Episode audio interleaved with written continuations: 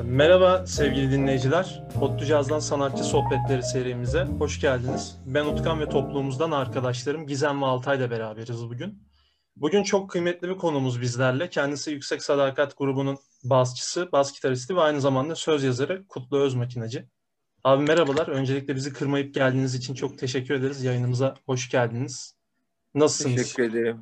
Teşekkür ederim Utkan. Hoş bulduk. Teşekkür ederim arkadaşlar Gizem Altay sizlere de. Biz çok teşekkür ederiz. Nasılsınız? Nasılsınız? Nasıl gidiyor yaşam? E yani e, yani iyi diyelim iyi olalım kıvamında bir yerdeyiz aslında. Tabii ki uzun zamandır müzik yapamadığımız için bir miktar e, şeyiz, e, keyifsiziz ama onun e, yarattığı boşluğu albüm ve kayıtla doldurmaya çalışıyoruz elimizden geldiği kadarıyla.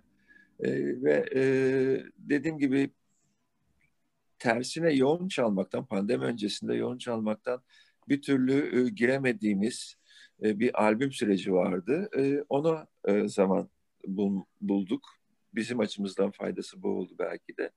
Tırnak içinde fayda tabii ki pandeminin. E, ve o albümü tamamladık. Şimdi işte onun e, post prodüksiyonu ile ilgileniyoruz. E, mix vesaire ya da eksik olan kısımları tekrar şöyle bir gözden geçirme gibi. Şu anda e, üç aşağı beş yukarı böyle özetlenebilir yüksek sadakatin şey e, pozisyonu. Valla albümü de merakla bekliyoruz aslında. Biz Instagram Evet. paylaşımlarınızda gördük. Hatta Burak abiden de gördük. Onun stüdyosunda davul kayıtları vesaire alındı sanırım. Benim ilk Doğru. haberim oldu. Dedim ne oluyor yeni bir şeyler geliyor herhalde. Orada bir heyecan bakalım. Evet, evet. Evet, davul kayıtlarımızı e, pürde yapıyoruz ve o kayıtlar ondan sonra Uğur'un e, ev stüdyosuna taşıyoruz. Uğur zaten kendisi Tonmeister biliyorsunuz. Bütün Aynen. bütün albümlerimizin kayıtlarını Uğur yapar bizim. E, mixlerini de Uğur yapar. E, şu sıralar Uğur'un evindeyiz yani sık sık. Onun bir odası var evinde ayrıldığı bildiğimiz bir stüdyo orası.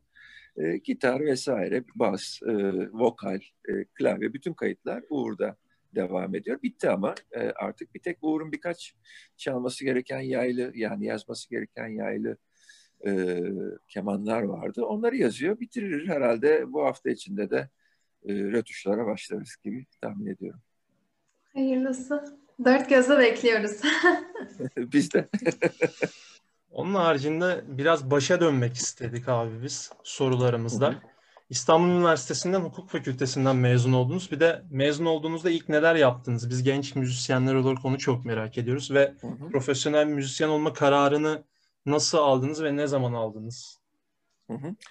Ee, yani e, tabii ki bu çok e, hayatta belli bir kırılma noktasına e, işaret ediyor. Ben hukuk fakültesine e, girdim. E, hukuka karşı özel bir sempatim de yoktu, antipatim de yoktu yani. E, öyle girdim. E, İzmir Bornova Anadolu Lisesi mezunuyum. E, ondan sonra fakat e, tam üniversiteye girdiğim dönemde müzikle tanıştım ben. Hani daha öncesinde müziğe yeteneğiniz vardır onu bilirsiniz. Yani elinize alırsınız bir sazı diğer insanlardan çok daha hızlı çalarsınız mesela. İşte insanlar uğraşır siz böyle birkaç gün içerisinde bir şeyler çıkartmaya. Onun gibiydi aslında ama hani hiç şey etmemiştim. Ee, ciddi ciddi düşündüğüm bir noktada olmamıştı. Bizim dönemimiz kısaca oğlum oku ya mühendis ol ya doktor ol ya avukat ol dönemleri. Ondan sonra biz de oraya doğru e, kanalize olmuş bir zihin yapısıyla girdik o noktada. E, sonra ilk yıl e, üniversitede hukuk fakültesinde ilk yıl bir arkadaşım, gitar çalan bir arkadaşım bana gitar gösterdi. Tabii çok hızlı mesafe kat ettim yani e, böyle diyelim 6 ayda bir yılda öğrenecek şeyleri ben bir haftada falan çalınca. E, hemen akabinde de şey yapmaya başladım. E, yani çalıyordum ama e, enstrümanist olarak kendimi çok böyle enstrümanistlik biliyorsunuz o olağanüstü çaba gerektiren e, günde en azından e, ciddiye alıyorsanız bu işi 5, 6, 7, 8 saate ulaşan çalışma temposu gerektiren bir iştir. Fakat ben gitarı elime aldığım dönemde çok hızlı bir şekilde şarkı yazmaya dönük bir e, şey yönelim e, mim olduğu ortaya çıktı. Yani e, ve yazdıklarım çevremdeki arkadaşlarım da beğeniyorlardı. Yani bir öğrenci evinde yaşıyorduk beraber. Çok kalıp şey bir evdi yani geleni gideni çok olan bir evdi. İstanbul Üniversitesi'nin yakınındaydı zaten. E, Aksaray'da. Ve çok fazla arkadaşımız gelip derdi. Ben de çalardım işte yazdığım şarkıları onlara. Ve hep genel olarak pozitif bir dönüş alırdı. Yani orada o pozitif dönüş olmasa insan kendi kendini sorgular. Ya ne oluyor falan. Tam tersine ya sen çok çok hoşumuza gidiyor. Hadi şu şarkını bir daha çal falan gibi. O noktada evet bir e, yani özel bir şey olduğunu hissetmeye başlayıp e, müziğe olan sevgim çok geçmişten gelen yani onlu yaşlardan itibaren gelen iyi bir dinleyici olmanın verdiği bir şey e, yeteneğinizin olduğunu bilmek e, falan o noktada kararı verdim aslında. Hukuk fakültesini bitirmeye ama e, hukukçu olarak e, bir kariyer yapmamaya karar verdim.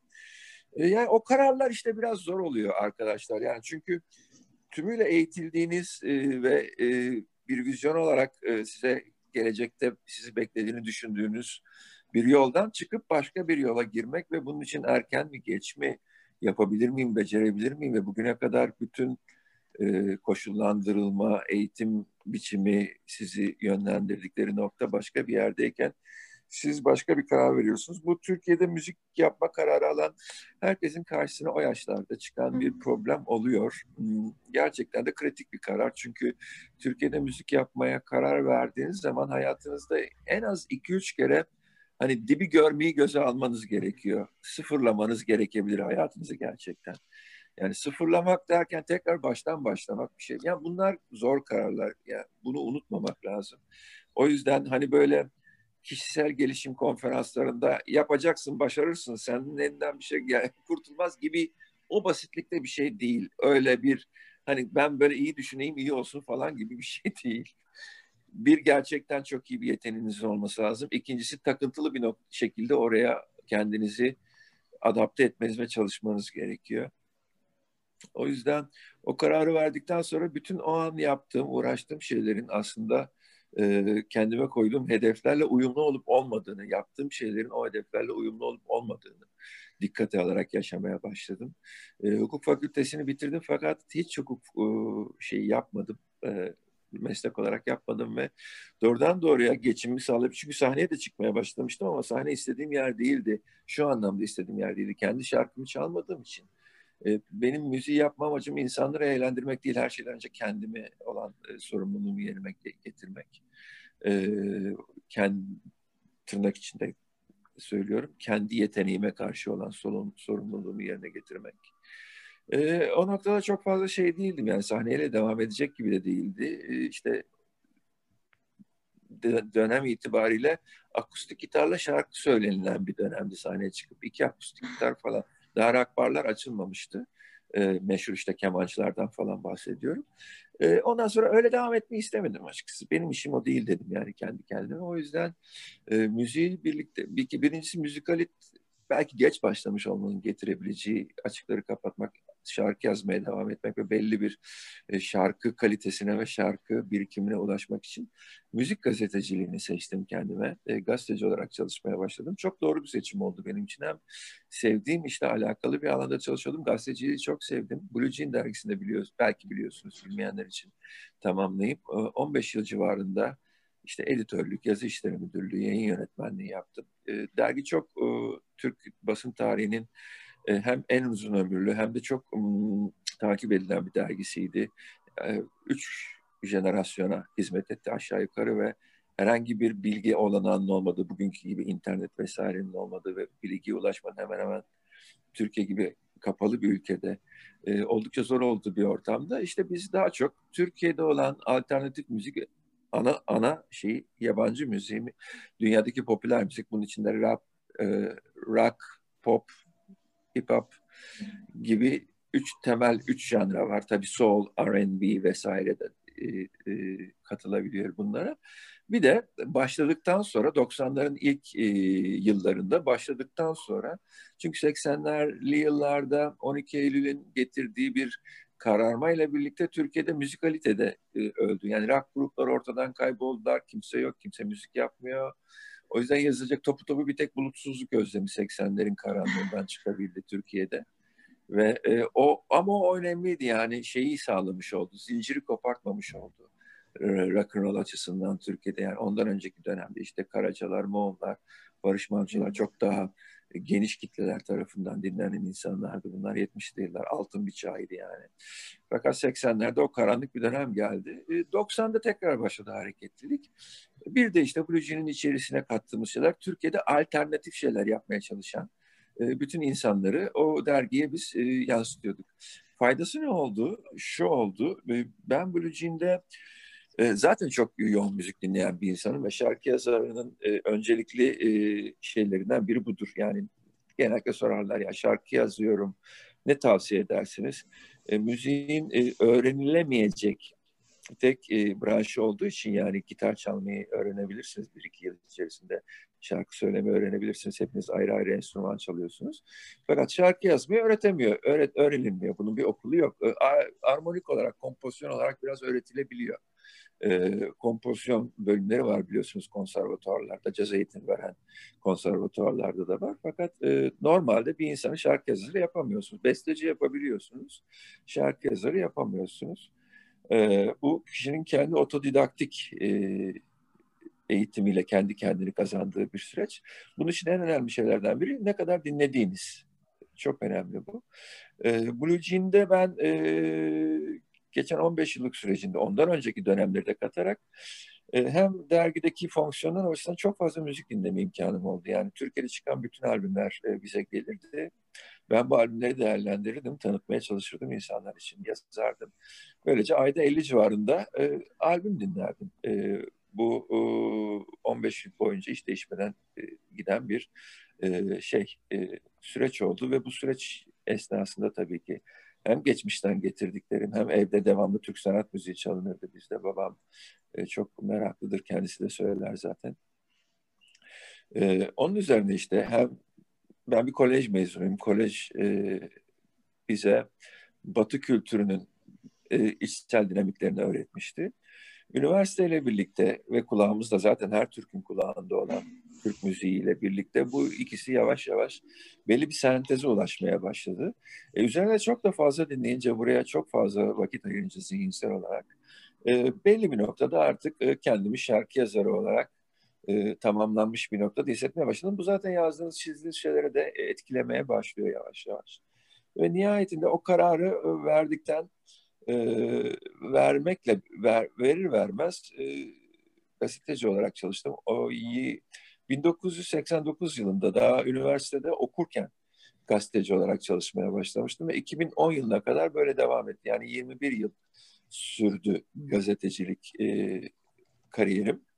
Ama aynı zamanda da bu, o bugün işte yüksek sadakate dönüşmüş olan grubun temelleri atılıyordu, e, şarkıları yazılıyordu, e, insanlarla iletişime giriliyordu o grubu oluşturmak için.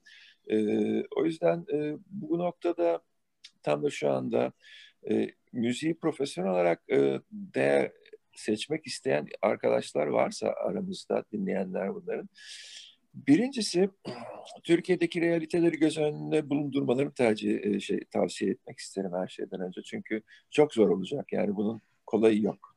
Ee, bunun konservatuar eğitiminizi de alsanız zor olacak. Bu sefer devlette kadro açılacak mı? Çal orada çalabilecek miyim? Herhangi bir özel orkestraya girebilecek miyim ki özel orkestralar şu anda sponsor desteğiyle hayattalar ve orada bana falan gibi bir dolu şey olacak. Fakat şunu da unutmamak lazım. Müzik evrensel bir dil. Bu kadar üzerine emek verilen bir şey. Dünyanın her yerinde geçerli bir meslek haline dönecek. Avukatlık, doktorluk e, şey için bu garantiyi veremem size. Bir takım şeyleri vermeniz gerekecektir. Oradaki e, bu meslekleri dışarıda yapmanız için orayla olan uyumluluk vesairelerini tamamlamamız gerekecektir. Fakat müzik için böyle bir şey yok eğer klasik müziği seçiyorsanız, caz müziğini seçiyorsanız ya da sadece session müzisyeni olmayı seçiyorsanız ve e, sazınızda o civa, o dereceye e, gidebiliyorsanız siz e, dünya vatandaşı olmuşsunuz demektir ve dünyanın her yerinde e, bu konuda kendinizi geçindirebilecek. Çünkü çok vasıflı bir iştir. Yani orta vasıflılıkta bir iş değildir. Çok yüksek vasıflı bir iştir. Çok yüksek vasıflı bir işe e, bir e, şeye sahip olan insanlarda yüksek vasıflı insanların yaşadığı hayat standartlarına ulaşabilirler. E, bunun için bir adanmışlık gerekecek her şeyden önce. Bunu unutmamak lazım. Zihinsel enerjinizin de büyük kısmını oraya ayırmak. Ben şimdi yani gün, gününüzün ne kadarı müzik düşünerek, ne kadarı müzik yaparak geçiyor meselesi. Pratiğe indirgediğimizde buraya gelir. Bu çok önemli bir ayrıntı. Ne kadar çok e, düşünüyorsanız ve ne kadar çalışıyorsanız sonuç o kadar e, parlak olacaktır ve tabii ki müzik düşünen insanlara tavsiyem sadece Türkiye'yi düşünmemeleri. Türkiye'yi de düşünsünler ama Türkiye dışında düşünsünler. Çünkü e, müzik dünyanın her yerinde geçerli olan bir şey. Her yerde e, yaşayabilirsiniz. Genellikle de Türkiye'den iyi yaşarsınız eğer yeterli standartları oluşturursanız. Ama Türkiye'de düşünüyorsanız dediğim gibi birkaç kere hayatınız sıfırlanacaktır. Şu anda pek çok müzisyenin hayatını sıfırlandığı gibi baştan başlamak zorunda kaldıkları kalacakları gibi ya da başlayamayacakları gibi bir daha. Ee, işte böyle sorunlar var ee, Türkiye'de. Ee, o yüzden e, dikkatli alınması gereken bir karar. Tutkunuza bakın. Yani o, o en çok e, size cevabını söyleyecek olan şey budur. O kadar çok seviyorum ki yani çok mesela depresyona girmeye hazırım. Ne olacak ki? Her şeyle savaşmaya hazırım diyebileceğiniz şey. Çünkü olacak bunlar yani. Arka arkaya olacak. Ee, olacağını bildiğim için söylüyorum bunları. Ee, böyle bir şey olabilir tekrar sıfırlayabilirim, tekrardan alabilirim. Ekonomik anlamda çok zor zamanlar yaşayabilirim. E, aile hayatım etkilenebilir. Bunların hepsi e, e, şeyin içinde, e, resmin içinde yani. Bunlar, o yüzden bu kararı alırken hadi ya neden müziği çok seviyorsan müziği yap e, kadar e, böyle kaba bir e, şeyle yaklaşamam ya da içindeki şeye inan falan dedim ya öyle değil yani. Gerçekten evet. güçlü müsün? Gerçekten savaşmayı seviyor musun? Savaşmayı seven insanların yapabileceği bir şeydir. Çünkü çok fazla insan e, biz e, bir de şunu eklemek lazım. Uzun konuştuysam kusuruma bakmayın. E, biz, biz ve bizim çevremiz bu müzikle ilgilenen jazz, rock vesaire böyle bu dünyanın temel e, girdilerini yurt dışındaki örneklere bakarak öğreniyoruz e, ergen yaşlarımızda.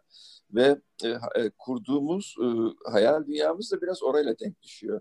Fakat e, buradaki realitenin orada orayla alakalı olmadığını anlamaya başlayınca yavaş yavaş bu işi seçtikten sonra hayal kırıklığı da bir o kadar büyük oluyor ve bu hayal kırıklığının getirdiği e, çok fazla ben parçalanan e, nasıl diyeyim hani böyle çok da fazla dramatize etmek istemiyorum ama parçalanan hayat çok gördüm. Anlatabiliyor muyum? Yani orada kuruyor yani tıpkı yurt dışındaki e, Anglo-Sakson ülkelerindeki ya da Avrupa'daki e, müzisyenlerin yaşamlarının da, yaşamlarında gördükleri standartları, gördükleri saygıyı, gördükleri ilgiyi hayal ederek e, bir e, yönelim başlatıyor kafasında müziğe doğru. Fakat Türkiye'deki realiteyle karşılaşınca e, ilk etapta bir hani reddetme süreci geliyor. Arkasından da durumun e, vehametini gördüğü zaman da bu sefer büyük bir hayal kırıklığı. E, yani çok iyi eğitilmiş bir insanın şöyle söyleyeyim. Vasıflı olarak çok iyi vasıflara sahip olan bir insanın çok kötü muamele gördüğü bir ortam düşünün. Yani evet. bu çok evet. kırıcıdır, çok kırıcıdır bu anlatabiliyor muyum? Ee, şey olarak. Ee, ve bu kırıcılık e, işte e, birçok hayatı e, kötü etkilemiştir Türkiye'de müzisyenler anlamında. Bunları söyleyeyim. Umarım ne cesaret kırdım ne de gereksiz gaz verdim. Ortada bir yerdedir durum. Ya hem hayalperest hem de biraz gerçekçi olmak lazım bu konuyla Kesinlikle. alakalı. Ee, hem çok güzel bir yaklaşım var. Yani hayallerinizden vazgeçmeyin ama gerçekçi hayaller kurun. Ee, zaten tek başına hayalperestlik çok fazla bir şey ifade etmez. Yani hayatın evet. bütün alanlarında böyle. Biraz durumun farkına varıp ona göre hareket etmek gerekli yani. Evet, evet. Yani e, ve tabii ki e, Türkiye endeksi Türkiye endeksi düşünmemek lazım. Tek başına Türkiye'de ben bu işi yaparsam hayatımı kazanır mıyım derseniz çok şansınızın da yardımıyla e, olacaktır ve tabii ki çok e, krem de la krem bir grup yani Türkiye'deki müzik sahnesini daha iyi anlatmak lazım belki de. E, Türkiye'de müzisyenler e, kaç şekilde para kazanıyorlar belki bunu anlatmak lazım arkadaşlara. Bir kısmı e, session müzisyenliği yapıyor ve bildiğimiz, tanıdığımız sanatçıların arkasında çalıyor.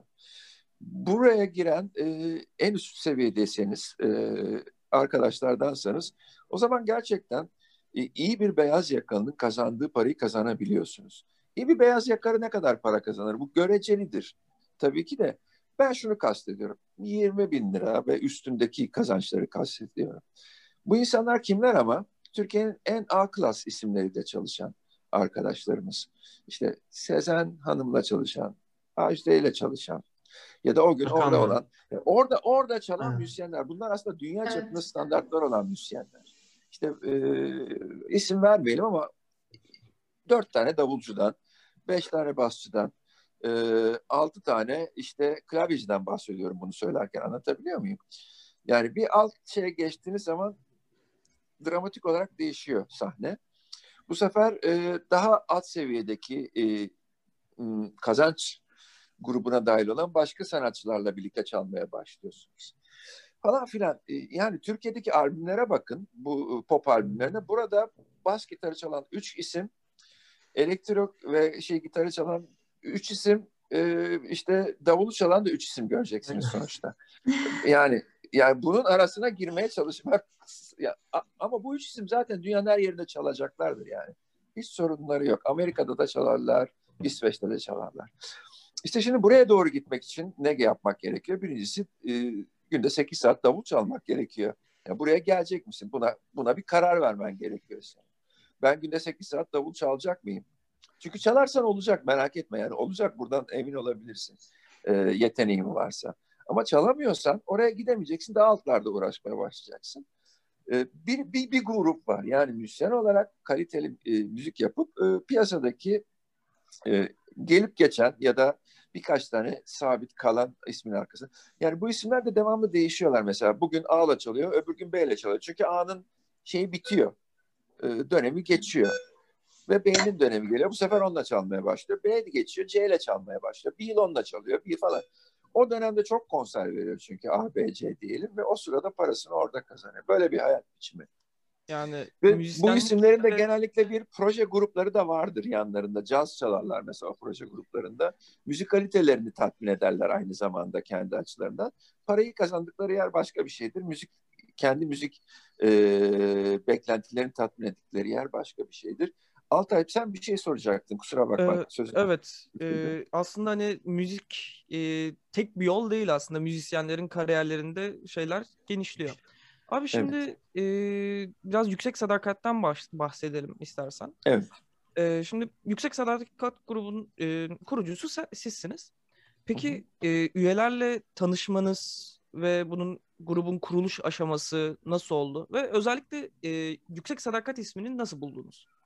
Hı hı. Evet. Ya e, kuruluş aşaması aslında hayatın olan akışı içinde oluyor biliyorsunuz çoğu zaman. Ben grup kurmaya karar verdiğim zaman sağa sola etrafımdaki o zaman gazeteciyim işte dediğim gibi. Eşe dost arkadaşlarımla müzikle ilgisi olan tanıdığım ya ben işte bir grup kuracağım. Klavyeci arıyorum mesela ben gitar çaldığım için e, o dönemde sonra bas ise geçmem ayrı bir hikaye. Bas gitaristliğe geçmem. E, sağa sola sorarken işte hayat eninde sonunda birkaç kişi çıkıyor karşınıza. Dönüyorsunuz oluyor olmuyor. Ee, ilk e, e, gruba benden sonra dahil olan e, Uğur'dur e, bizde. E, o sırada 19 yaşındaydı Uğur. Ablası arkadaşım Uğur'un. E, yine e, basın e, yayın dünyasından. E, ablası bir plak şirketinde çalışıyordu ve e, bize devamlı gönderim yapan şirketlerden biriydi bu e, ve e, Nazlı ismi Nazlı Onatkut. Nazlı ile konuşurken Nazlı dedim ben grup kurmaya karar verdim artık bu işleri biraz daha somutlaştırmak istiyorum. Hayata geçirmek istiyorum. E, var mı tanıdığın? Özellikle klavyeci arıyorum falan. Ya dedi kardeşim var dedi yani biraz genç ama e, şey e, Uğur 19 ben 33 yaşındayım o sırada.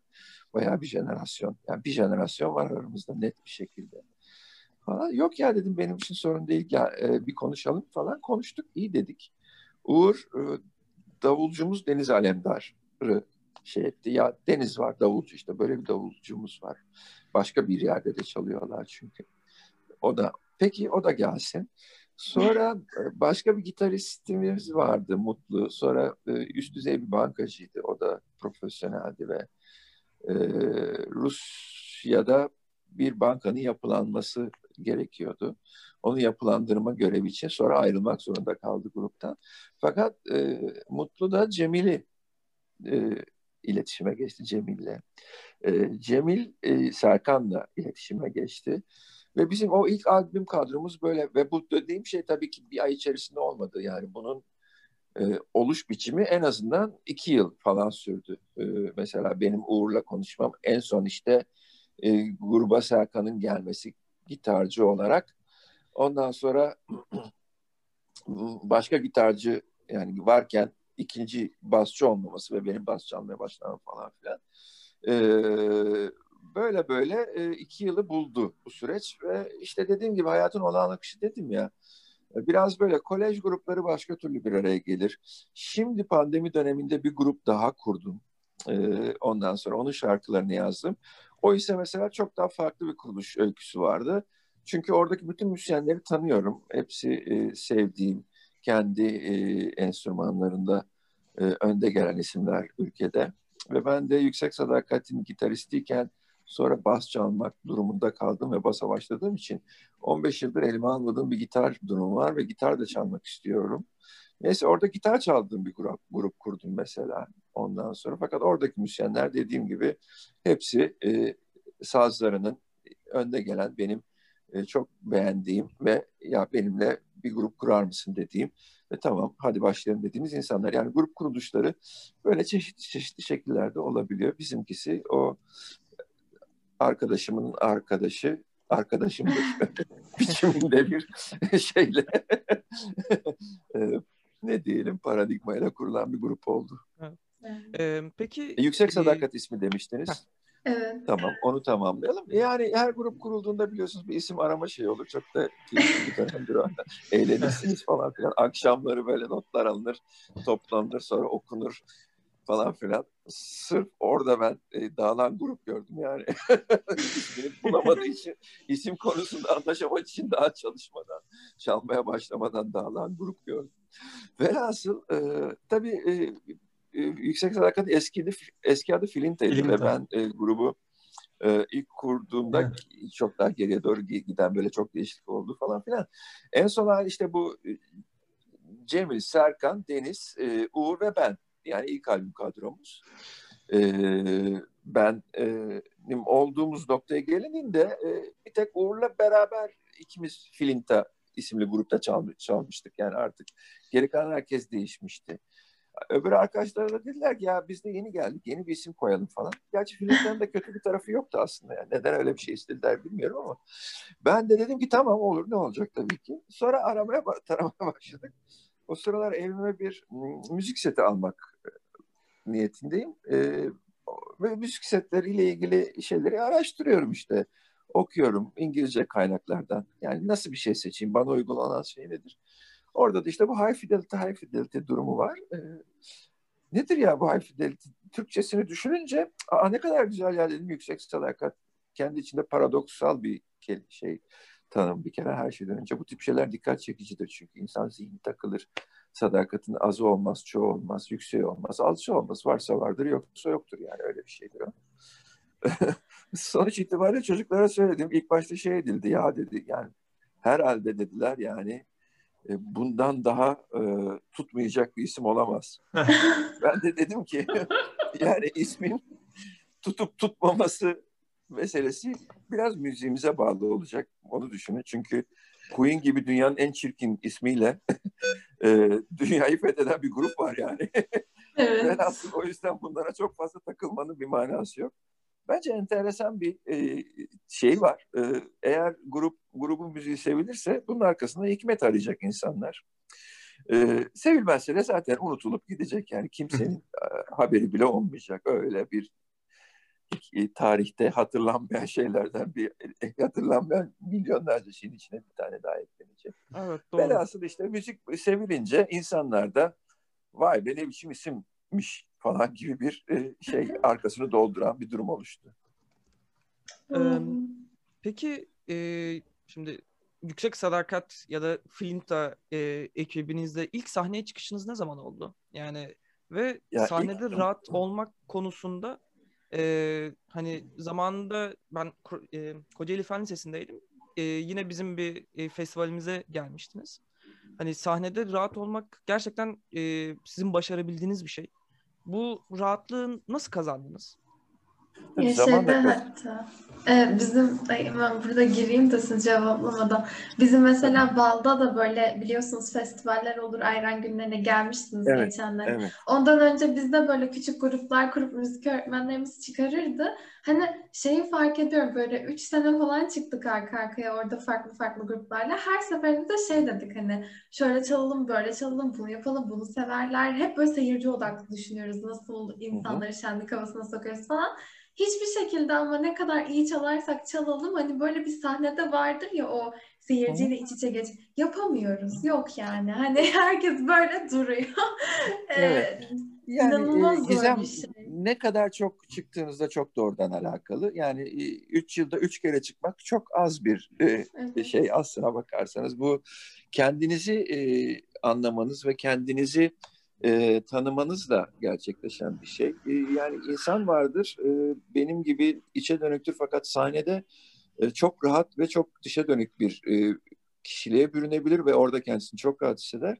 İnsan vardır e, dışa dönüktür normal hayatta. Son derece sosyaldir fakat kalabalıkların karşısında çok e, şey olur. E, kendisini e, konforlu hissedemez. E, ilk çıktığımızda bizim bizim dezavantajımız şuydu. Biz kolej grubu değiliz. Yani grup kurulduğunda herkes uzun yıllardır bir şekilde cover gruplarında falan filan çalıyor. Ben hariç. E, diğer dört kişi çalıyor. Ben bırakmışım çalmayı. Evimde oturup şarkı yazıyorum ben. Durum öyle. E, iyice uzaklaşmışım yani sahneden. O yüzden ilk zamanlarda biz de e, tam yerli yerine oturtmakta bir miktar zorlandık. Fakat e, bu iş dediğiniz gibi gösteriş en nihayetinde yani e, entertainment e, ki böyle tanımlanır. Yani business olarak entertainment diye tanımlanır dünyada genel olarak bu iş. Ve tabii ki başarılı bir konser aslında spiritüel bir e, deneyimdir. E, verenler için de e, onu e, deneyimleyen, orada olanlar için de. Buradaki spiritüellik e, ayinsel bir noktaya doğru gidebildiği oranda başarılıdır bir konser. Ve sahne üzerindeki insanlar da aslında bu ayini yöneten rahipler gibi düşünürlerse kendilerini bu noktada. Ve bu noktada kendilerini bu e, bir tür e, kendinden geçme, vecd denir, e, coşku denir, e, efori denir. Yani kendini kaybetme durumu. Ama yarı bilinçli, yarı bilinçsiz bir kaybetme durumudur bu. Bunu müzisyenler bu konuda çok çok e, çok fazla şey okuduğum e, biliyorum iç aşağı beş yukarı. İşte o noktaya geldiğiniz zaman e, aynı anda aynı enerjiyi kitleye de geçirmeye başlayabiliyorsunuz. Kitle de aynı ayin durumuna gelmeye başladığı zaman bu konserler de çok çok sık olmaz bu arada yani. E, ambiyans da önemlidir. Yani bir barda belli bir yere kadar buraya gelebilirsiniz. Anlatabiliyor muyum ne demek istediğim? Ama güzel bir açık hava gecesinde, açık hava konserinde, e, iyi bir ses sisteminde buraya gelmek biraz daha kolay olabilir. E, benim için zor değildir. Ben kendimi orada çok rahat hissediyorum. E, genellikle e, kalabalıkları sevmeyen bir insanımdır. İçe dönük bir insanımdır. Yalnız vakit geçirmeyi tercih ederim hayatımda. E, evimde kimseyi istemem. E, yani gelip arkadaş misafir olacak tabii de ona bir şey demiyorum da bulunulmasını istemem. İkinci bir insan evde bulunmasını istemem. E, konsantrasyonumu bozar çünkü genel olarak her konu hakkında. Velhasıl fakat sahneye çıktığım zaman burayı unuturum ve e, tümüyle böyle o bahsettiğim şeye gelirim. Bu nokta deneyimle çok alakalı. Ne kadar çok çıkarsanız o kadar e, buradaki kendinize ait olan tavrı ve tarzı oluşturursunuz. Fakat içeriden gelen bir şey vardır ki o da bazı insanlarda var. İşte sahneye çıktıkları zaman o kadar e, yüksek egoları var ve bu ego sahnede e, olumlu bir şekilde e, dışarıya dönebiliyor. İşte Mick Jagger gibi çok ya da Freddie Mercury gibi örnekleri verelim. Bu insanlar çok egosantrik insanlar. Fakat sahnede işte bu korkunç yüksek egolarını e, bir enerjiye dönüştürüp çok uzun mesafelere kadar ulaştırabiliyorlar. Bir stad, stadyum düşünün. Yani stadyumda sizdeki, sizden uzakta olan insan neredeyse aşağı yukarı 300-400 metre uzakta. Artık onu elinizin içine almaktan bahsediyoruz. Duygusal olarak onu belirli bir alana doğru yönlendirmekten bahsediyoruz. Bu her baba yiğidin yapabileceği bir şey değil. Çok üst seviyede bazı kendine e, inanmışlık gerektiren bir şey. E, doğrusu bu seviyede ben solist görmedim. Yani Türkiye'de görmedim çok fazla. Dünyada da çok azdır. E, o yüzden frontmenlerin önemi de buradadır. Yani onlar bu ayinin e, en baştaki yöneticileri solistler. O yüzden benim solistlerde beklediğim her şey sadece şarkı söylemesi değil, e, bu süreci nasıl yönettiği, kendisini kaybedebiliyor mu kontrollü bir şekilde buna bakarım. E, en iyi ideal şey odur. Kontrollü bir e, esriklik diyelim buna. Yani kafa gidecek ama e, hani şarkı söyleyemeyecek kadar da gitmeyecek. Anlatabiliyor muyum? Yani ikisinin arasında bir yerde olacak. E, Grateful Dead'in davulcusu anlatmıştı bunu. Yani öyle bir yere geliyor ki ritim beni öyle bir e, trans haline sokuyor ki hem buradayım hem değilim. Bir adım daha o tarafa doğru gidersem kontrolümü kaybedeceğim ve artık çalamamaya başlayacağım. Bir adım bu tarafa doğru geriye doğru gelirsem de çok fazla gerçek dünyaya dönmüş olacağım ve burada da bu sefer de ım, enerjim e, dışarıya doğru yansımaz hale gelecek. Bunun e, spiritüel bir deneyim olduğunu ve bunun zamanla oturduğunu anladıktan sonra sahne üzerindeki rahatlığınız kendiliğinden oluşmaya başlayacaktır. Öyle değil. Teşekkürler.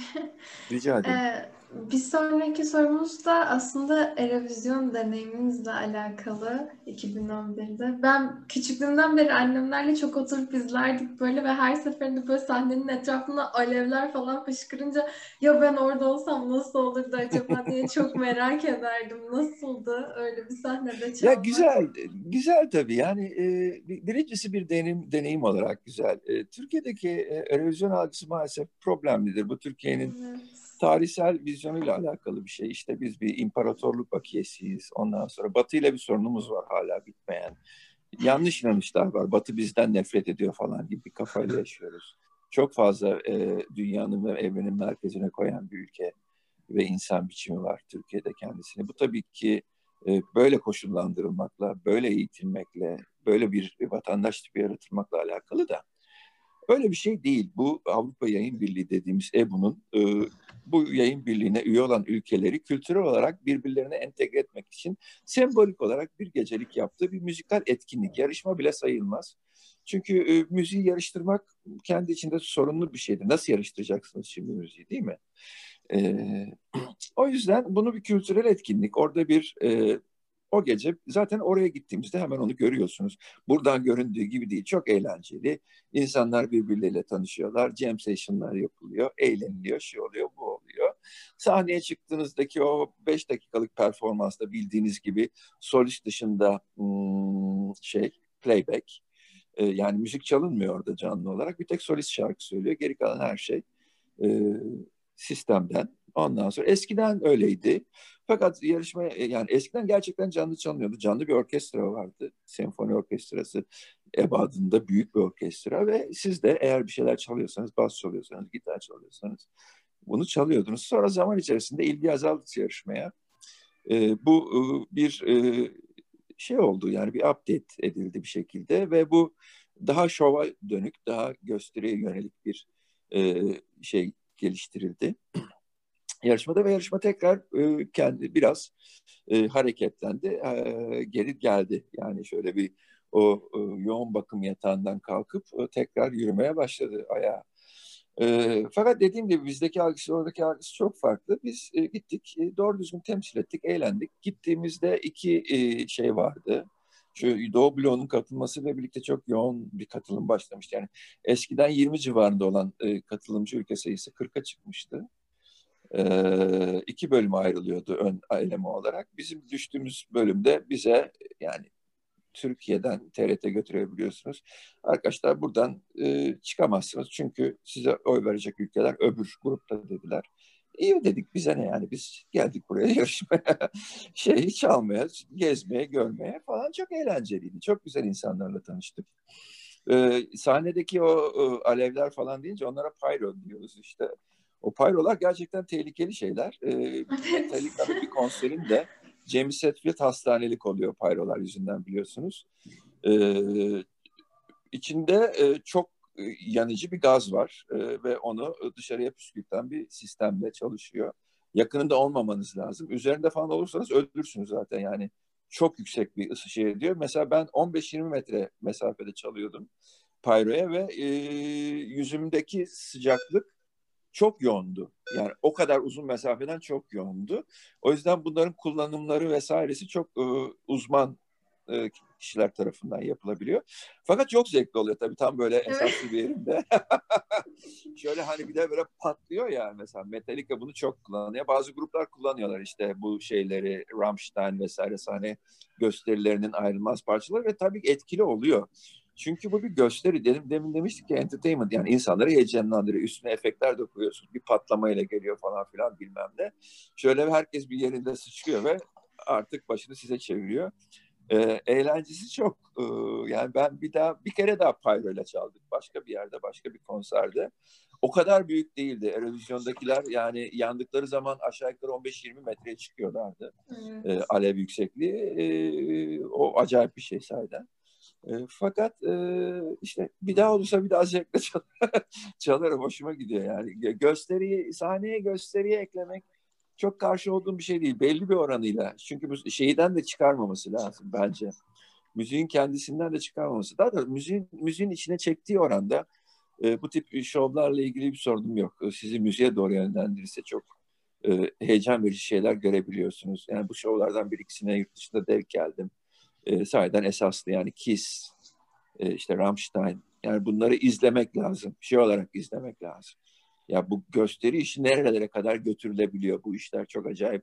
Yani Madonna'yı seyrettim. Hayatımda izlediğim en acayip şu konserlerden biriydi mesela.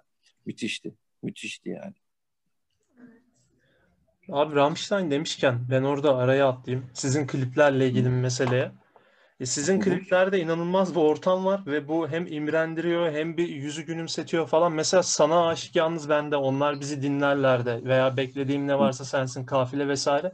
Hafif bir Rammstein havası var. Ben yapılan müzikten bahsetmiyorum tabii. Özgün bir tarzınız var ama sizde de bir nebze meslek tanıtımı gibi klipler var Rammstein'e benzer bir şekilde.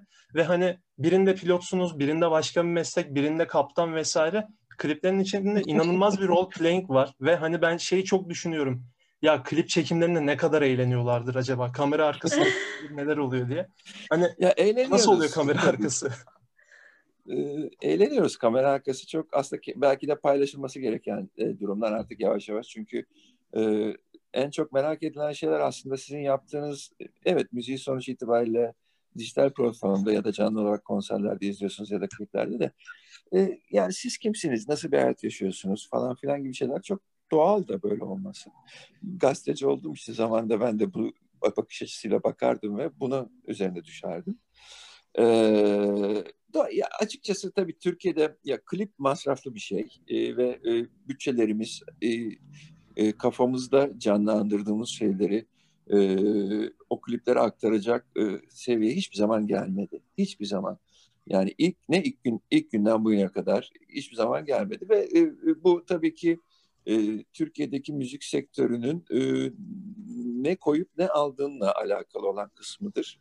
Yapımcı açısından e, şuna bakacaktır yapımcı çünkü parayı o koyuyor e, ortaya sizin kayıt vesaire masraflarınız falan filan onlar şirket karşılıyor.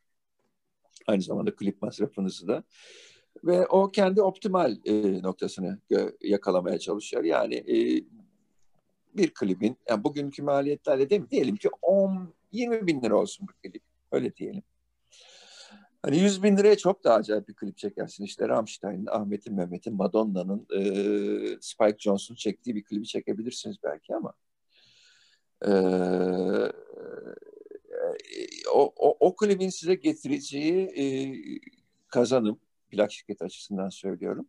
Oraya yatıracağı para zaten o işten kazanacağı paranın eğer e, yarısına denk gelmeye başlıyorsa böyle bir tercih, tercih yapmayacaktır.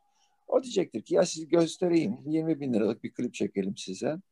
E, ki böylece e, üç aşağı beş yukarı benim optimal şeyim buralarda oluşuyor, kazancım buralarda oluşuyor.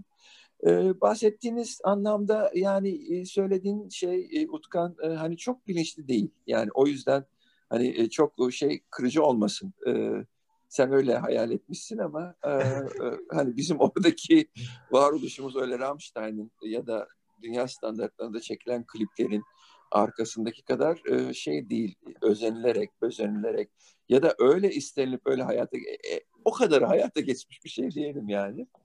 E, e, elimizden o kadarı gelmiş bir şey diyelim.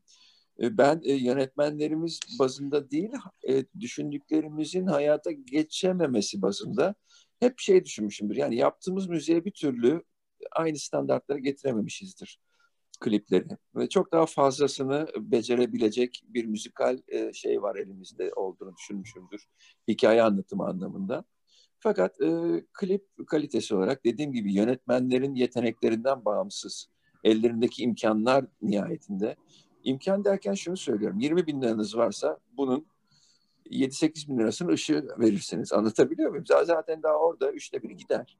İşte e, 7-8 bin lirasını posta verirsiniz. Bir de kendiniz buradan bir kazanç e, 3 lira 5 lira bir kazanç ayırırsınız kendinize. Bu 20 bin lira böyle biter yani. Teknik bir takım şeylerle biter daha e, e, falan filan. O yüzden de bunu e, hiçbir zaman öyle kafanızda e, ilk biz şeye bakarız. Yapılabilir mi meselesine bakarız kendi hayallerimizde şarkıyla ilgili. Yani bu yapılabilir mi? Ne, efendim mesela şey yapalım. Çıkalım bir, bir bilmem ne öyle bir hikaye var ki içinde uç, uçak gerekiyor mesela. O zaman geç. Sil bunu çiz yani olmayacak. Geç onu. Böyle düşünürsünüz yani olabilecekler üzerinden. Umarım yeterli olmuştur Utkan cevabı. Ee, oldu oldu olmaz olur mu abi? Şey var, benim de bir sorum var. Zaten artık yavaş yavaş sonuna yaklaşıyoruz. Ee, Kutlu abi sizin için söz yazmak tam olarak nasıl bir süreç? Yani böyle nelerden daha çok ilham alıyorsunuz? Ya da böyle şimdiye kadar yazdığınız şarkı, e, şarkılardan, bestlerden bir favoriniz var mı? Tabii döneceksin diye söz ver olabilir belki diye düşünüyorum ama yine de sorayım dedim.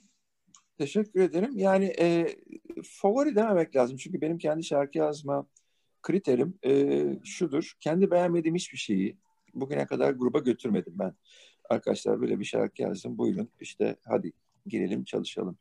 Mutlaka beğenmem lazım. E, o yüzden e, biraz şöyle tarif edebilirim süreci. Yani tırnak içinde iyi şarkı yazarı. İyi şarkı yazarı tabii ki kendi tarzını yaratan şarkı yazarıdır her şeyden önce. Yani bu bir Kutlu Özmek'in şarkısı denilebiliyorsa burada bir e, standart gelmiş demektir. Çünkü iyi kötü bunlar göreceli şeyler özellikle sanatta. E, o yüzden e, ben e, tavrı ve tarzı oluşmuş mu diye bakarım bir şarkı yazarına ve bu tav tavır ve tarz içerisinde aynı standartlarda sürekli olarak üretim yapabiliyor mu? Yani standartını düşürmeden bir tane şarkısı mükemmel, bir tanesi ya bu ilkokul çocuğum yazdı falan böyle bir şeyden bahset. Öyle, o zaman o benim gözümde şarkı yazarı olamıyor. Ee, ben şuna bakıyorum, tarzı var mı ve e, standartını devamlı koruyabiliyor mu uzun e, vadeli olarak. Ben bu, bu noktada şunu söylemek için açtım bu bahsi. Ee, yayınlanan 50 civarında şarkım var. Önümüzdeki yıllarda Allah ne kadar ömür verir, ne kadar yazarım bilmiyorum ama işte belki 100'e kadar gider bu, bunun rakamı bu rakam. Ee, şunu söyleyeceğim. Hiçbir şarkım benim standartlarımda kötü değil. Ee, hiçbir zaman kötü bir şarkı yazmadım. Tek bir şarkı bile. Ee, fakat bunların arasında e, tabii ki diğerlerinden daha çok sevdiğim bazı şarkılar var. Mesela ilk albümde Aklımın iplerini saldım, İhtimaller Denizi, Denizaltı gibi şarkı. Mesela o üç şarkıyı biraz daha fazla heyecanlanıyorum. E, ikinci albümde Aşk Durdukça, e, Babamın Evinde, Gitme, e, bu üç şarkı mesela bir miktar daha heyecanlandırıyor. Bunun nedeni nedir bilmiyorum.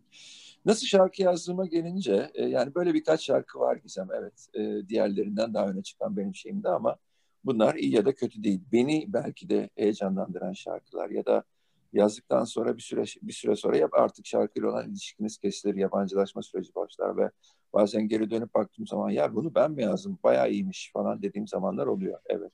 Böyle bir kendi içinde yabancılaşma yaşıyorum. Güzelmiş. Bir daha bu kadarını yazar mıyım diye bildiğim şeyler oluyor. Ee, nasıl yazdığıma gelince her ya şarkı yazarının e, demin en başta verdiğim örnekte e, kendi tavrını yaratmış ve belli bir standart içerisinde devamlı bu standartın üzerinde şarkı yazmayı becermiş. Ve benim şarkı yazarı titrini artık taşımayı hak kazanmış dediğim insanlar e, değişik değişik şarkı yazma tipleri var. Bunları temelde ikiye ayırabiliriz. Birisi e, storyteller'lar, birisi de hitmaker'lar. E, ben ikisinin arasında olan bir yerde olarak kendimi konumlandırırım. Storyteller'lar genellikle bir hikaye anlatma da, merak dertleri olan insanlardır. O yüzden otururlar ve ellerine bir kağıt kalem alıp önce sözlerini yazarlar şarkılarını. Hitmaker'lar, e, hit şarkı yazıcıları daha çok müzik yazarak girerler şarkıya ve o, o müziğin üzerine sözleri oturtmaya başladılar. Ben ikinci gruba dahilim.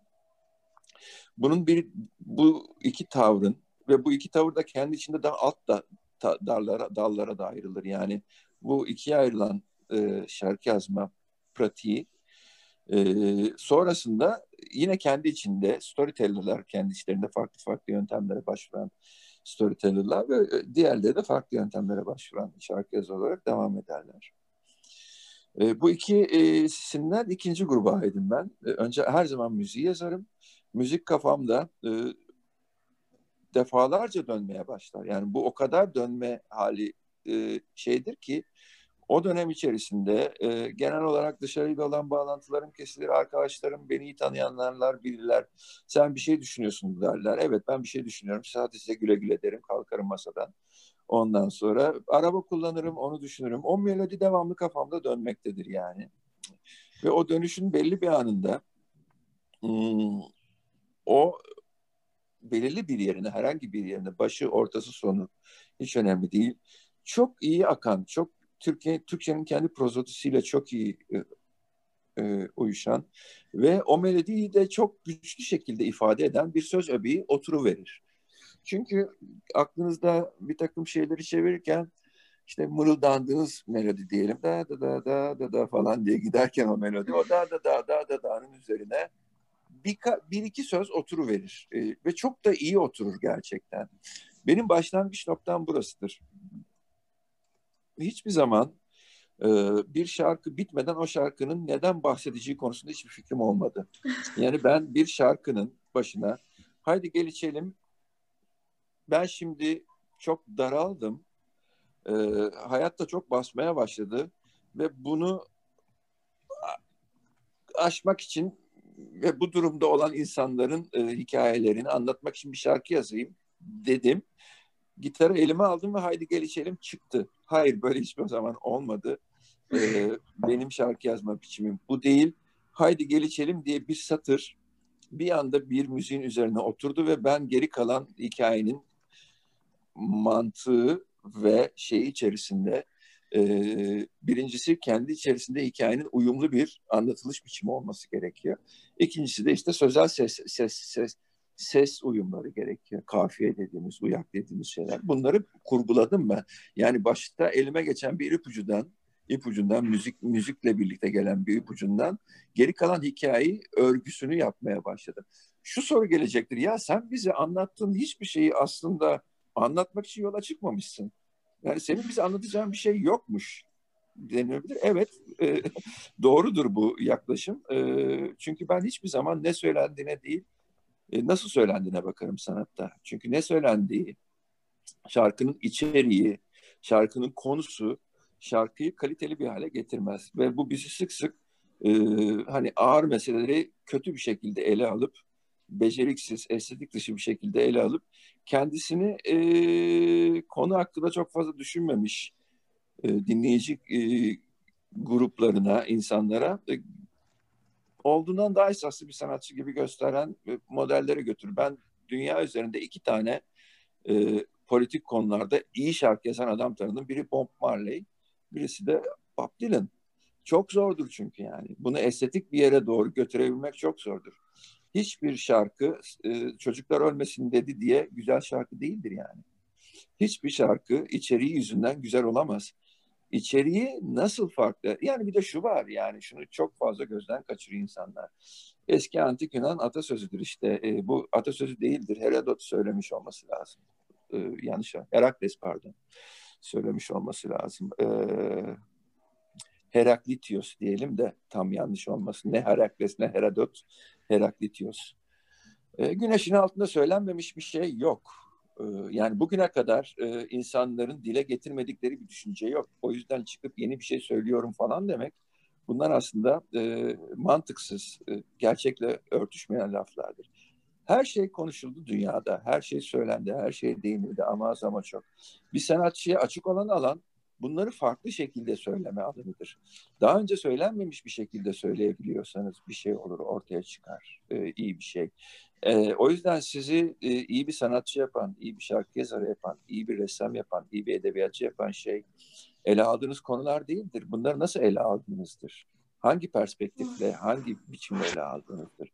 Peki bütün bu söylediklerimden sonra e, madem sen bize e, bir şey anlatmıyorsun, bize bir şey bize bir şey anlatmak için yola çıkmıyorsun diyorsun derseniz.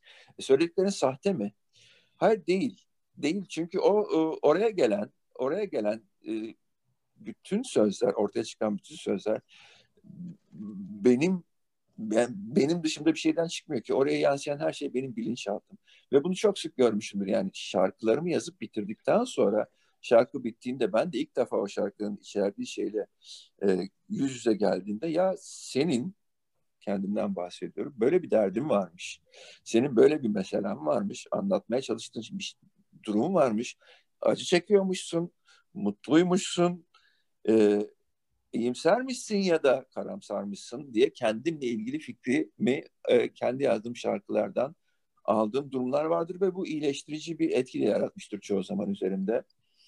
E, o yüzden e, ben bu tip şarkı yazımının e, bilinçaltımla doğrudan doğruya bir ilişkiye geçmek olduğunu, aradaki rasyonel süreci orada, oradan kaldırdığını, e, sanat için bu rasyonel sürecin yani e, akılla esere yaklaşma sürecinin belli bir miktarda ortadan kalkmasının da ayrıca gerekli ve iyi olduğunu düşünen bir e, insanım. E, sana da böyle yaklaşımın. Yani belli bir oranda konserlerde bahsettiğimiz o spiritüel ruh haline geçişin burada da e, geçerli olması gerektiğini düşünüyorum. Çünkü bu ruh haline geçmek için zaten yüksek bir konsantrasyon seviyesine ulaşmak gerekiyor. Yani ben bu şarkıyı yazıyorum, bunu bilmem ne, bir melodi var dediğim, demin anlattığım şey oydu günlerce dışarıyla bağlantınızı kesip mümkün olduğu miktarda kendi içinize dönmeniz. Saatlerce orayı düşünmeniz. Saatlerce niçin evimde insan olmasını istemem ben? Dikkat dağıtacağı için, konsantre, konsantrasyonumu bozacağı için yani. Tümüyle bununla alakalıdır her şey. Yani ben 5 saat bir şey düşünürseniz yoğun bir şekilde e, ve bunun e, en yoğun anı 15-20 dakikadır yani gerçekten koptuğunuz, gerçekten işe döndüğünüz an işte 15-20 dakikalık şey için an içerisinde daha önce o yazdığınız sözle, müzikle özür dilerim, e, çok iyi e, örtüşecek bir kelime bir gelecektir e, bir şekilde. Siz de geri kalan süreçleri rasyon olarak çözmeye başlarsınız. Böyle bir kelime, şeyle biten, sesle biten e, kelimenin önüne nasıl bir cümle gelir nasıl bir anlam bütünlüğü sağlayabilir? Bir bulmaca çözmek. Yapbozu devam ettirmek gibi son noktasına kadar. Ve sonunda kendi içinde anlam olarak bütünsel, ses olarak bütünsel, müzikle birleştiği zaman müzikle birlikte kolay akacak olan bir kompozisyon ortaya çıkar. Oranları vardır bunun. Bu oranları oluşturmaya çalışırsınız. Oran bozuksa zaten çirkindir. Yani kocaman bir kafanız olduğunu hayal edin vücudunuzun üzerinde. E, halbuki kafanın vücutla bir oranı var değil mi? Devasa bir burnunuz olduğunu hayal edin. Ne kadar kötü gözükecektir falan. Ya işte hatta bunlar işte şaka konusu olur işte insanlar arasında. Koca kafa olur. Eli ayağı büyükse bilmem ne çocuk mezarı gibi ayağı var deriz falan. E, dalga geçeriz yani anlatabiliyor muyum? Aynı şey geçerlidir oranlar çok önemlidir. Kendi, bütün bu oranların oturması falan filan bütün bunlar ne kadar zaman harcadığınızla alakalı. Bir saat mi harcıyorsunuz? Sekiz saat mi harcıyorsunuz? Sekiz saat harcayacak kadar sabrınız varsa elde ettiğiniz şey de o oranda kaliter olacaktır. Mesele budur yani. Ee, anlatmaya çalıştığım şey de buydu en başından itibaren Gizem. Ee, şarkı, Güzel anlattınız. Benim şarkı yazma prosesim böyle işte.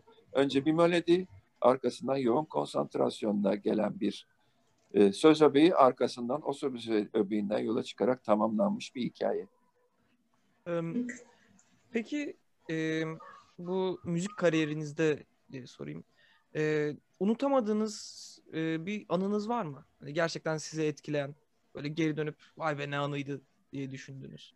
Herhalde çok vardır. Ee, bir de şöyle bir şey var. Ben demin şeyden bahsettim. Bir miktar açmaya çalışayım o konuyu. Ben bugün ve gelecekte yaşarım. Kişiliğim bu. Yani mizacım bu yönde. O yüzden benim evimde e, herhangi bir Yüksek Sadakat albümü yok. Yüksek Sadakat'la ilgili bir arşiv yok. Yaptım ve bitti. Bu kadar basit benim için. Yani ileride yapacağım şeyle ilgilenirim. E, tersine mesela Alpay, Serkan, e, Yüksek Sadakat'la ilgili her şeyi bulabilirsiniz evlerinde. Yani çıkmış, yayınlanmış. Bunlar mizaçtır. Yani bunlar şey sorulmaz. Bunun nedeni nasıl yoktur. Neden öylesin diye sorulmaz. O öyledir, ben böyleyim. E, şundan dolayı söylüyorum e, Altay. E, açıkçası hatırlamıyorum biliyor musun? Yani e, bir dolu şey yaşadık. O an yaşadım ben onları. Onun keyfini çıkardım. E, bitti. Geçmişe dönük hiçbir şey e, aklımda yok. Konserler silinip gidiyor.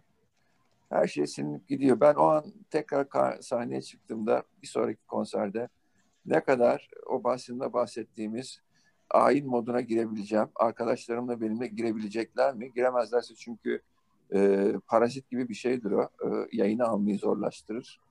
E, içeride birisi o yayını almaya engel oluyorsa sinirlenirim ben mesela sahnede. Yani ben burada delirmek istiyorum ya. Zaten hayat şey sıkıcı. Yani gündelik hayat sıkıcı ve iki saat hayatımın en değerli vaktini şu anda buradayım. Ve senin yüzün asık yani. E, bu beni sinirlendirir. E, geçmiş konserler falan o yüzden değil. Önümüzdeki konserlerde ne kadar kafaya girebileceğim meselesiyle yapıyorum. Ben böyleyim. Ama e, Serkan'a, e, Uğur'a vesaireyi sorarsanız 10 tane anı anlatacaktır size yani. 10 tane anlatacaktır. Abi bu arada siz gelecekten bahsetmişken bir soru da ben sorayım. Bu bizim sorularda yer almayan bir şey. Yani kişisel meraka gireceğim. Arkadaşlarım kusura bakmasın. Ee, hayallerinizi gerçekleştirdiniz mi veya daha doğrusu içinizde kalan gerçekleştirmediğiniz hayaliniz veya bir pişmanlığınız var mı? Daha doğrusu hani bu müzik adına da olabilir. Başka bir konuda da mesela deniz kayağı yapıyorsunuz diye biliyorum ve çok güzel bir deniz kayağı ve ayrıca yol bisikletiniz var. Mesela hiç uzun yol evet. yaptınız mı vesaire deniz kayağı Tabii. yaparak bir hafta kamp yapma gibi bir planınız da vardı. Bu tarz Tabii. şeyler gerçekleşiyor mu? Sosyal hayat nasıl geçiyor? Gerçekleşiyor. Yani ben onları yaparım. Dediğim gibi e, birincisi yalnızlığımı kıymetli bulan bir insan olduğum için bir e, mutlaka bir şeyi bitirdikten sonra ikinci bir şey eklerim. E, deniz kayağı ve yol bisikletiyle devamlı e, zaman geçiriyorum. E, bu benim e, fiziksel olarak spor yapma, açıklamada spor yapma e, anlayışımla çok şey. Çünkü ben şeylere giremiyorum, e, kapalı spor salonlarına giremiyorum derken yani sevmiyorum. Öyle fobim falan yok, giriyorum tabii de. E, şey, e, ama tercihim açık havada spor yapmak. E, e, bütün vücudu bu iki şey yani bisiklet Özellikle alt bedeni, kayak ise e, üst bedeni çalıştırdığı için son derece başarılı şeyler. Daha e, büyüklerini şimdi e, çok ufak bir karavan e, almayı düşünüyorum kendime. Hı hı. E, içinde sadece oynayacak e, kadar ufak bir karavan. Böylece deniz kayağını e, göllerde yapmak çok zevklidir. E, yani denizde de yapmak çok zevklidir. Benim kayağım zaten açık denize göre tasarlanmış bir kayak ama e, göllerde durgun suda e, daha fazla e, keyifli olan bir alet. Yani dalgalarla uğraşırken de çok şey e, keyifli. E, bata çıka, devrile kalka falan gidiyorsunuz. Çok güzel. E, fakat e, Türkiye'nin göllerine dolaşmak gibi bir niyetim var. O yüzden işte geceleri konaklayabileceğim çok e, primitif bir e, çekme karavan alıyorum şu anda. E, böylece e, gölün kenarına çekip o gölü keşfedinceye kadar 2-3 gün e, kürek çekeceğim. Sonra tekrar bir sonraki göle doğru devam edeceğim. Bu arada işte yanında kitap, gitar falan gibi şeylerle vaktimi geçirmeye çalışıyorum. E, pandemi bir miktar e, etkiledi. E, hani başka büyük e, hayalim var mı derseniz, e, ya müzik yapmaya devam ediyorum. Müm- mümkün olduğu kadar demin daha bahsettim. İkinci bir grup daha kurdum. Şimdi o grubun çıkması, ee, orada da başka türlü bir müzik yapıyoruz mesela yine rock. Ee, ama e, Yüksek Sadakat Rock'ından oldukça farklı bir rock müzik o. Ondan sonra onu hayata geçirmek gibi bir projem var önümüzdeki günlerde mümkün olduğu kadar çabuk. Ee, ve mümkün olduğu kadar çalarak, sahnede kalarak yaşamak arzu ediyorum. Ee, e, işte dostlarım vardır. Ee, çok fazla sayıda değil. Ee, onlarla yılda birkaç kere bir araya gelmek benim için yeterli olur.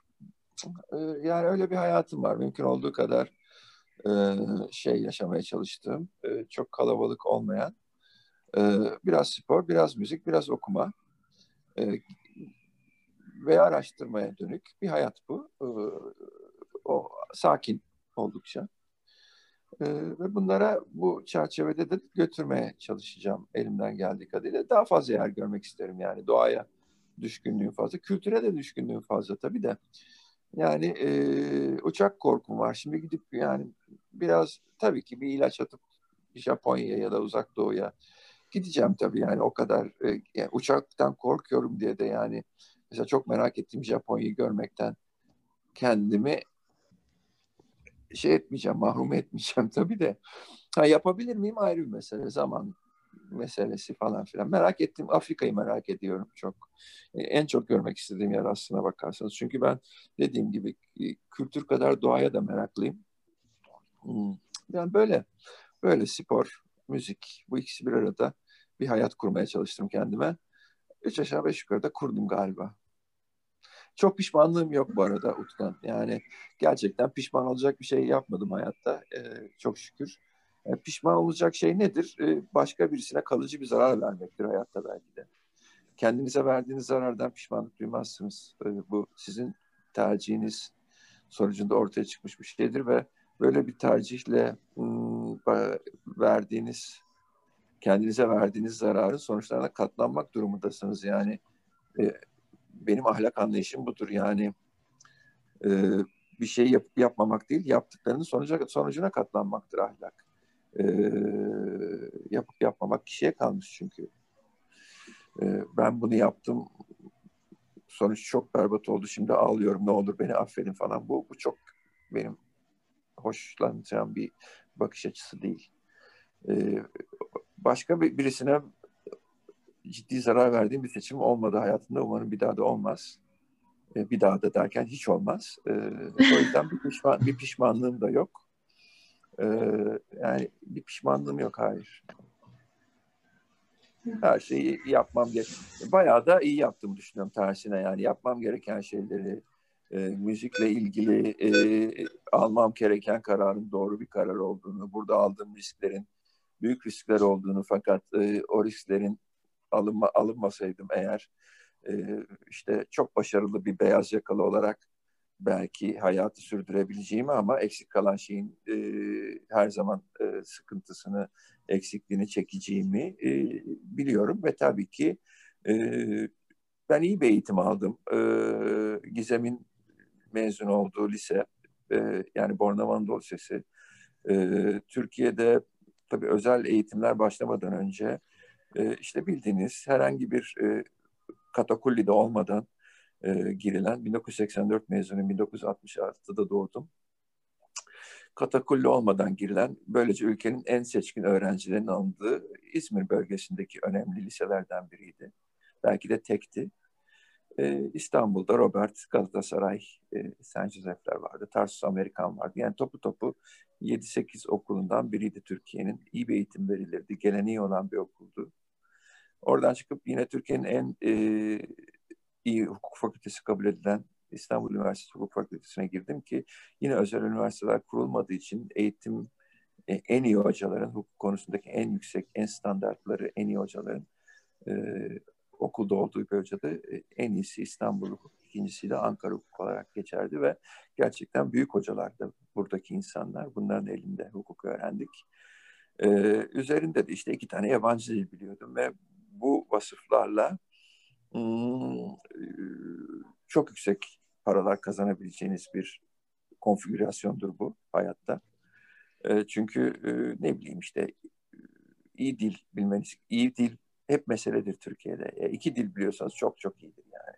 Hukuk gibi bir alanda iki dil biliyorsanız bu sefer hani evlilik, boşanma falan davalarından değil de şeye bakarsınız. Yani dünya deniz ticaretine falan bakmaya başlarsınız. Bunlar da sizi korkunç zengin eder yani korkunç zengin eder. Bu alanda e, faaliyet gösteren avukatlara falan bakın. Korkunç zengindirler. Öyle e, hani bildiğimiz paralar değil onlar. Anlatabiliyor muyum? E, hiçbir zaman yani niye o parayı kazanmadım da bu parayı kazandım demedim. Yani yine burayı seçerim hiç. İki saniye bile düşünecek bir soru değildir benim için yani koy bir tarafa işte birkaç e, milyon dolar. Bir tarafa da benim hayatımı koy, kendi hayatımı tercih ederim. Abi çok teşekkür ederiz. Bir de pandemi sürecinde müzik emekçilerinin refer- e, referans oldunuz, duyurular yaptınız ve bizleri Boğaziçi'ni dinlediniz, toplumsal konulardan hiç geri adım atmadınız. Bir de dinleyiciyle de müthiş bir iletişiminiz var. Biraz babacan da bir duruşunuz var gerçi. Hani hiç kendinize dediğiniz gibi aslında sahne mina- mizacı haricinde sahneye bakınca hiç içe dönük durmuyorsunuz. Belki bizim sadece sahneye bakabildiğimiz içindir ama mesela şey hatırlıyorum. Deniz abi bir keresinde sizin konsere çağırmıştı. Soundcheck'e gelmiştim. Tabi bunlar hatırlanmayacak kadar ufak detaylar ama biz sizle birkaç dakika bir sohbet etmiştik. Öyle bir şansım olmuştu. Ve çok şaşırmıştım. Tabi orada Uğur abi kenardan düzenlemeleri vesaire yapıyordu. Sahne kurulumunu yapıyordu. Siz orada birkaç dakikalığında boşa çıkmıştınız falan. Hani ben orada hiç öyle bir ilgi beklemiyordum. Aradaki iletişim aslında çok sevimli, çok tatlı, çok babacandı. Resmi olmasına rağmen orada yaptığınız için de çok farkındaydınız ve hani orada ben müthiş bir grubu sahiplenmeyi de gördüm. Hani genel olarak da bu grubu sahiplenme durumu sizin iletişim formlarınızda vesaire çok belli oluyor. Bu sizce sizin eğitiminizle, köşe yazarlığınızla bağ kurulacak bir şekilde alakalı mı? Ee, sanırım onunla alakalı değil Utkan. İkinci ya da üçüncü sebebi olabilir, evet. Ama asıl alakalı olduğu şey e, bence şu. E, bu sohbetin içerisinde bu konu geçti ya. E, biz e, müzik yapmayı e, yurt dışındaki örneklere özenerek e, ergen yaşlarımızda e, heyecanlandık ve o tarafa doğru gitmeye başladık. Ve fakat e, bu örneklerin yurt dışında yaşanış biçimlerinde biliyorsunuz korkunç bir ikonlaştırma durum var. Çok şey, bunun bir aslında bir ma- kendi zihinsel, içsel bir sebebi var. Çünkü bu ikonlar diyelim 20-20-30 yaş arasında rock'n'roll'da kendinizi şey ediyorsunuz, evar ediyorsunuz ya. Ee, endüstri sizi bir miktar şey eder. Bu havaya sokar çünkü siz o havaya girdikçe gündemde kalırsınız, saçmalarsınız. İşte şunu yaparsınız, bunu yaparsınız. Aşırı ego gösterileri ortaya çıkmaya başlar. Ve bu dünyadaki rock'n'roll endüstrisinin bir parçasıdır aslına bakarsanız. Çünkü buradan daha fazla para kazanılır.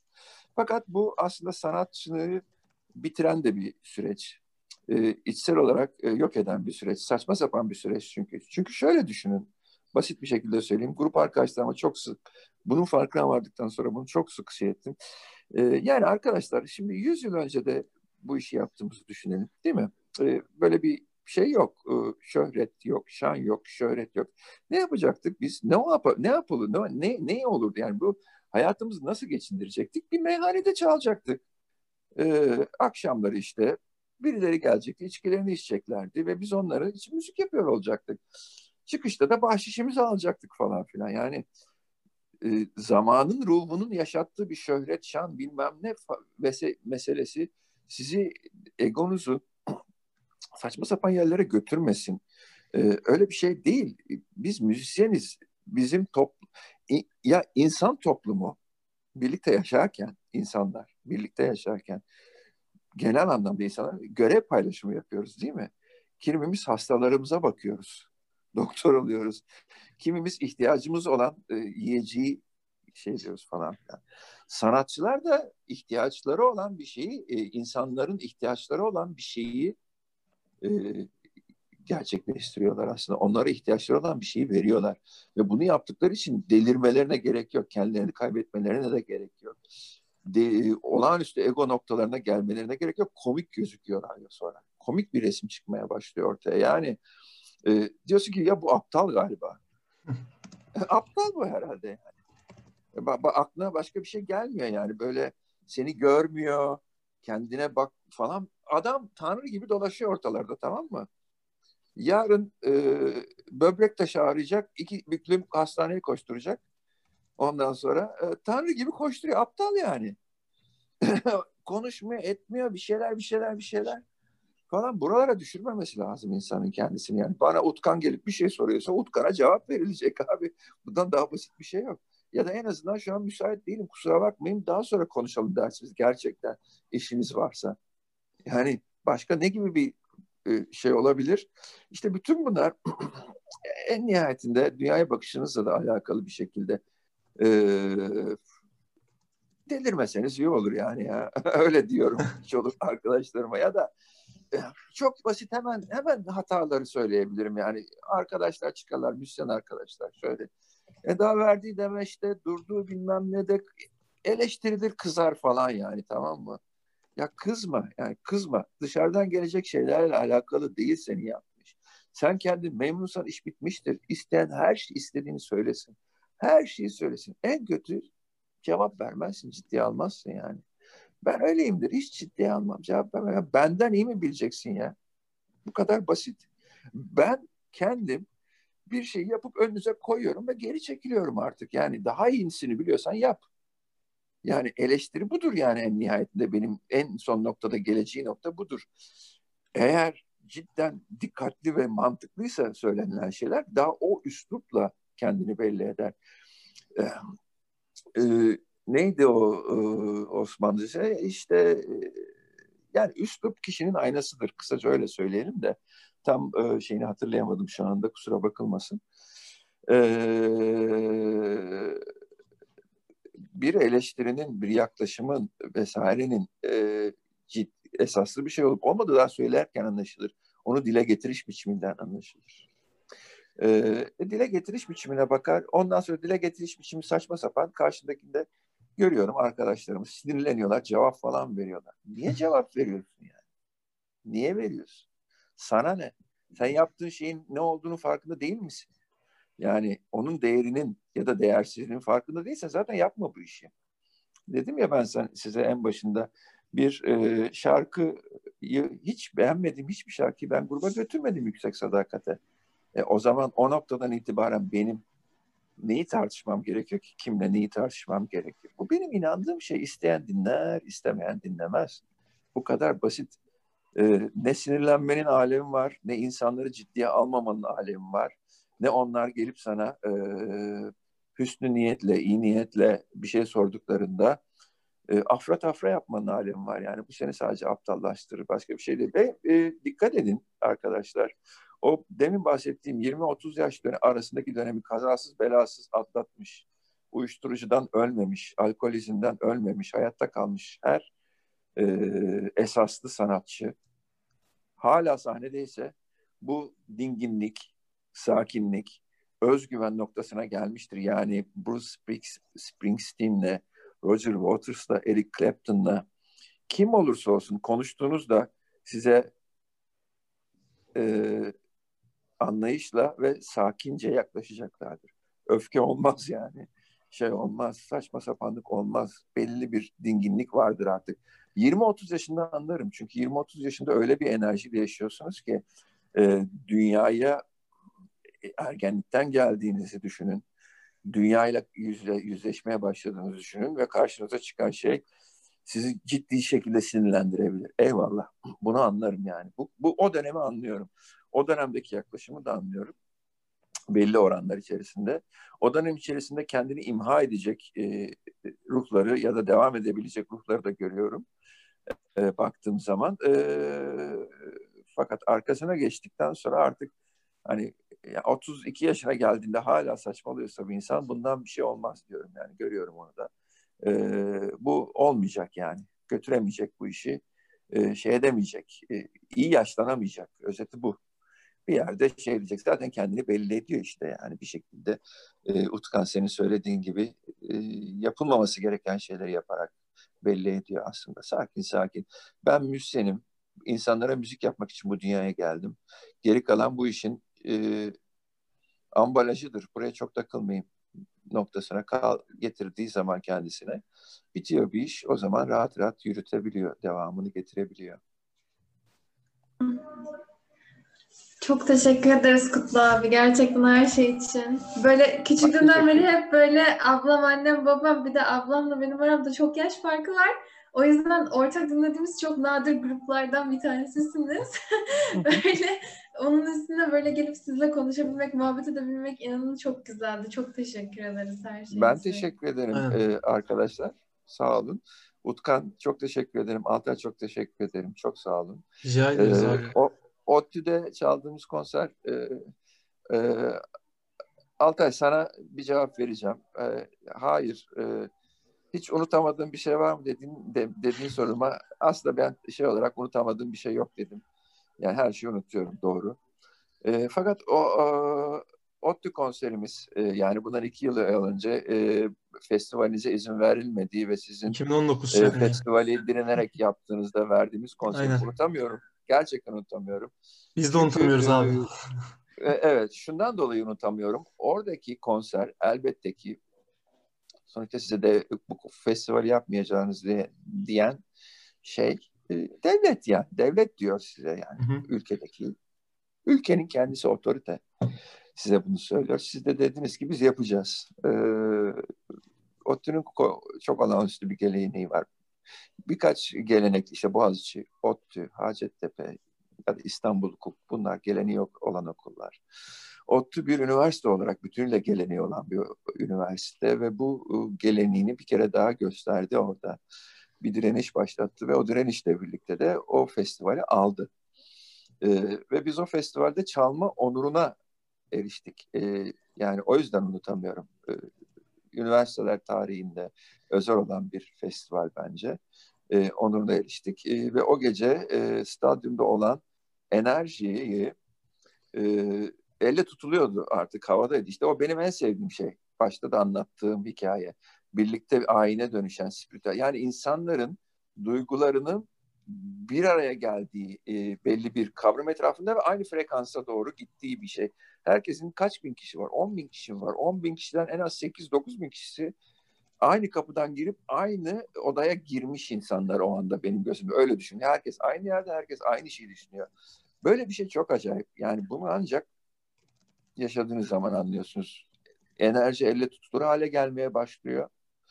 Ee, buram buram havada böyle ağırlık var. Asılı hale gelmeye başlıyor. İnsanların duygularıyla ortaya çıkan ortak e, hissetme e, durumu.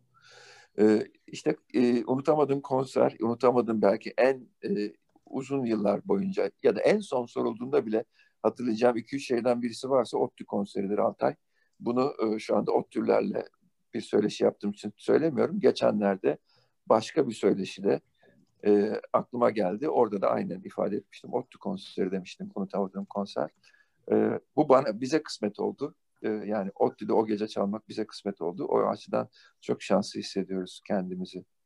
Abi şöyle söyleyeyim. O konser bizim de unutamadığımız bir konserdi. Ya süreç olarak çok çalkantılıydı ama bir yandan okulun en keyif verici zamanıydı bence. Çünkü mesela biz şenliklerimizi UGT diye bir toplumun fonlamasıyla etkinlik yapıyoruz. Rektörlükten yardım değil sadece klasik bir kültür sanat izni alıyoruz ve biz o kültür sanat iznini, klasik izni alamadık. Gidin otoparkta yapın şenliğinizi gibi bir hani o devrim sahnesi kullanılmasın, orada yenilip içilmesin, geceyi eğlenmeyin gibi bir tepkiyle karşılaşınca bütün topluluklar olarak ayaklandık, gittik rektörlüğün önünde davullar çaldık, saçma sapan drum battle'lar, etkinlikler, işte gürültüler vesaire ve hani orada kazıya kazıya hakkımızı aldık ve çok tatlı bir etkinlik vardı. O çalkantının diğer kısmı da şeydi.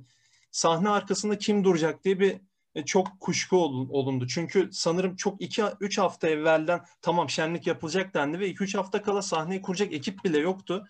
Ve en son topluluklardan destek aldılar. Biz o gün sahne arkasında vesaire de vardık. Hatırladığım kadarıyla biz yine Deniz abiyle orada muhabbet etmiştik zaten. Evet, biz sahnenin kurulmasına da yardımcı olduk grup olarak. Evet evet yani, gruplar da yardımcı bizim oldu. menajerimiz bizim menajerimiz şartların e, e, olumsuzluğunu, elverişsizliğini dikkate alarak e, kişisel kredisini kullanarak e, yardımcı olmaya çalıştı sahne kurulumunda. Çünkü hepsi bunlar ekonomi gerektiren şeyler falan Hı. filan. E, o yani bunu söylemeye de gerek yok tabii de e, biliyorum süreci biliyorum Utkan. Yani evet. içindeydim.